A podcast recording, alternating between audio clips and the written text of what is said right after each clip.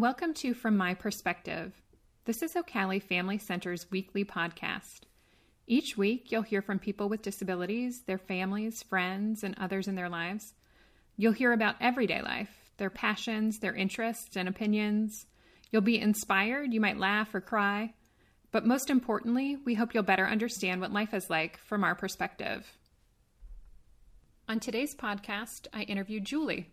She is a deaf woman raising a deaf daughter. She'll tell us how it's different for her daughter growing up than it was for her, what her hopes are for her daughter's future, and what she's passionate about. Welcome to the podcast, Julie. Thank you. I'm really excited to be here. Great. Would you start just by describing kind of who's in the room and how we're doing this? Sure, absolutely. Okay, so I'm Julie, and um, I'm using ASL to communicate, and there are two interpreters in the room. That's who you hear voicing. They're providing access um, using spoken English, and I'm here with Teresa, who is sitting directly across from me. Thanks. And one of the things I've been asking people to do, Julie, is just to describe themselves in their own words. Describe myself mm-hmm. in my own words? Okay, hmm. I'm very laid back. Um, I'm a curious person. I love continued learning, learning new things every day, especially about myself, you know, and I like connecting people and having them tell me things about myself. Um, I'm always want to have some kind of travel experience, like nothing wild, but just seeing new things, seeing what I can contribute to in the world outside of myself. Yeah have a daughter. Would you tell us a little bit about your daughter? Yes, my daughter's name is Tova. She's 13 years old and she's deaf. She was born deaf.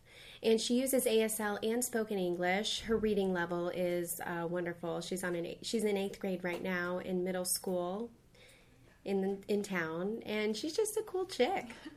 That's great. Thank you.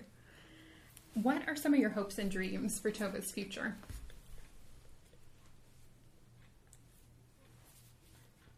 I really want her to just take advantage of the world and know the world mm. that it's hers to explore. So, you know, whatever she wants to be, I want her to go for it. You know, I mean, I do expect her to have some boundaries and and barriers. You know, there are barriers out there, but I want her inside to know, you know, how to interact in the world as a deaf person. Mm-hmm. And how do you think her experience growing up now might be different than maybe your experience was? Oh, yes. Uh, very different because growing up, I was um, I went to a mainstream school. That means I was in a school with hearing students and an interpreter. And I mean, it was really hard to get involved in activities and in sports. I really didn't. But my daughter, I mean, she's her school is a lot closer to home than mine was, and she's really involved in activities and um, activities in the school. And I mean, she's a really active member in her community. So, growing up, um, um, my mother was deaf, but she was oral, so she only used spoken English. She didn't use sign language. And I taught my daughter um, sign language. So for me, it was hard to communicate with my family because I missed so much at family events. But I wanted, you know, for my daughter, both of her parents are deaf, myself and my husband, so she had full access. So it was a very different experience for both of us. Um, Tova's much more social with her family, and I wanted that for her. I mean, I communicate with my mom, but it's just, I'm very close to my mom, but it's just not the same as my closeness with my daughter. Um, yeah. Can you've used a couple terms? Would you tell people when you say oral and some of the other terms that you've used what what you mean when you say those?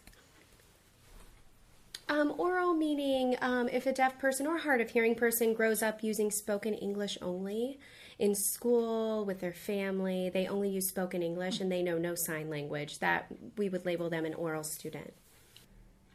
What makes you happy when you think about Tova? What makes me happy? Mm-hmm. Oh, just seeing her interact with her friends. I mean, that really warms my heart. Just uh, all the emotional support that's there. I mean, she's becoming her own person, she, her own personality. She she's kind of quirky, you know, that's her thing. But I'm so happy to see that she is who she is. Mm-hmm. Are there things that you're concerned about for her, for her future?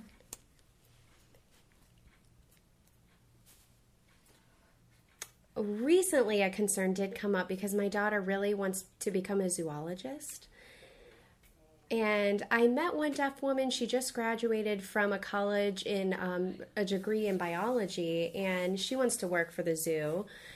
And she put in an application, and they said, Sure, come in. We can do an internship. But the minute she let them know that I will need an interpreter for my training, they said, Oh, I'm sorry, we don't have an interpreter available. So, for or the internship's no longer available. So, mm-hmm. I really don't want my daughter to experience that. Mm-hmm. So right now I'm looking for resources. I mean, I have a lot of good resources that I'm sharing with this person to really help her, you know, get in, back in contact with the zoo that I mean, just provide an interpreter and the internship can happen. You know, I mean, any hearing person can work with deaf people. I want to break down those barriers. So, and I really don't want Tova to struggle with that. Do you think deafness has shaped your life, her life? It sounds like, I mean, your whole family's life.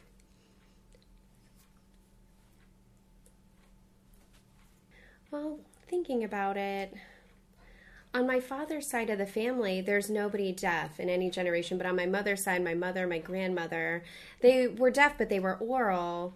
But on my dad's side, there's nobody who's deaf. So, I mean, I have a, I've had a positive experience um, with their first grandchild. Um, they were, you know, very supportive, very uh, strongly advocating for him. So seeing, I mean, I maybe have I think once I have like two, three, or four grand, once the family generations move on, they see the effectiveness. Like now, I've grown up with sign language. Like now, I use that with my child, and back then, the earlier generations didn't. So, I mean, I think as the time has gone on, I don't know. I'm trying to think how deafness has really affected my family. I mean, well, they've just accepted it and moved on with life. There was no hesitation or negative reaction to it. I mean, it was just a part of life. And you shared a video with us the other day, actually, um, that talked about deafness being a gift um, and not a loss. Has that been your experience? Yes, I mean, do you know what that means? Deaf gain. Yes, I mean, I that term is I think just showed up about three or four years ago. It's fairly new, but it's really inspiring positivity and the benefit of we don't like the term hearing loss because we think we haven't lost anything. You know, you don't know how, what it feels like to be a hearing person, so you don't feel like you're at a loss.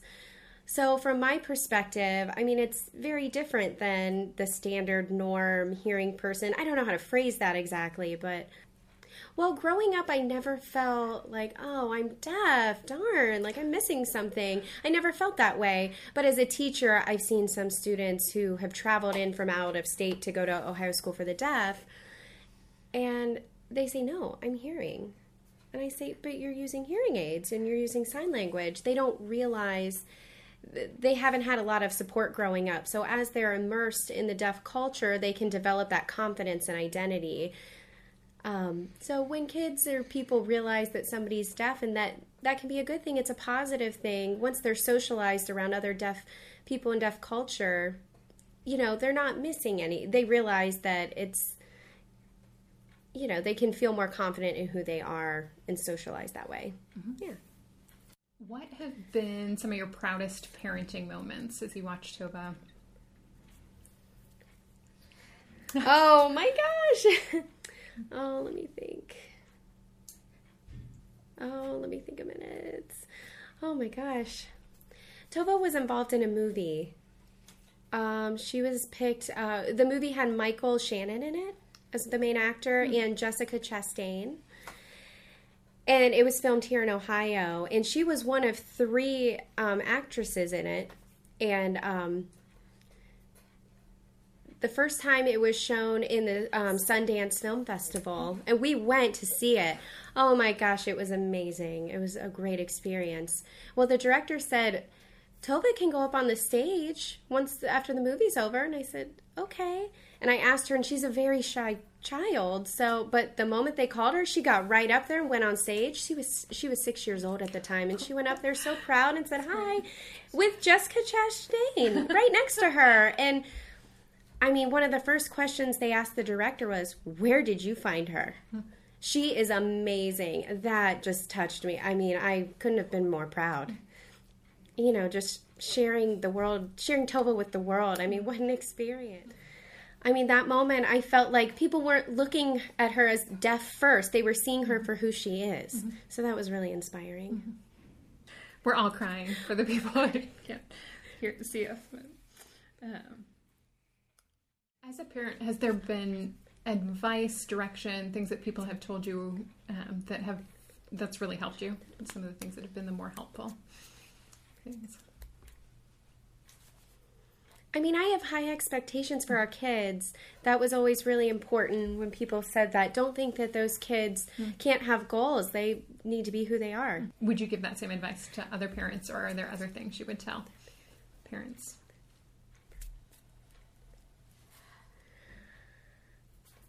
Some parents who are really hesitant, like, oh, my kid's deaf, I don't know what to do. And you say, I mean, they chose you to be their parent. Mm-hmm. So this child knows that you can handle this situation. Mm-hmm. So it's really important to love your kids for who they are and have high expectations for your children. What are you passionate about, Julie? Oh. Oh, my passion. Well, I'm very passionate with deaf children and language accessibility. Um, it doesn't matter if it's spoken English or sign language, I don't care. The goal is access to language. Because a lot of deaf children, they have a high tendency to miss what's happening. That incidental learning is so is missed so often so and they're not usually school ready so that is my passion to get them school ready making sure all children have access to language so that they are ready for school you know, I mean, so they can really be who they are. Mm-hmm. Can you say a little bit more about what access is or would look like? I'm not sure everybody knows or would describe that the same way. Okay, a perfect example would be the dinner table. You have your family sitting around, and 90% of um, deaf children are from hearing parents. So, I mean, at the dinner dinner time is so important. You're talking about your day and what everybody did. So, if a child doesn't have access to that, you're missing that incidental conversation and you can't learn from other people during that time. If you give access, that means that the parents make sure that the kid is looking when they're speaking. So they're making sure they're paying attention, whether that's sign language, if the family signs, you make sure you have eye contact because if the child is looking elsewhere, they're missing. Also, making sure that the child watches if they use spoken English, make sure they're just that eye contact really helps with their language development and learning from other people. I mean, you can learn from other people, you can learn uh, the different perspectives and your thoughts on different views. Are there other things that we haven't talked about that you kind of wish the world knew, or you want to say?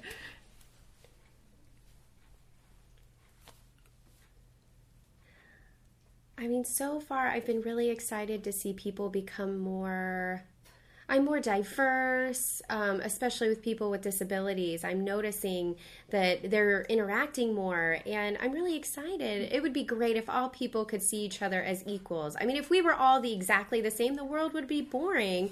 We can't learn from each other. But if there's diversity and, you know, in different colors, religions, disabilities, and having that all intertwined together, we're learning from each other and we can learn about ourselves as well. So I mean that it's really an exciting time right now to see more diversity out there and seeing people with disabilities coming into our world and being socialized. Thanks so much for being here, Julie. Thank you for inviting me.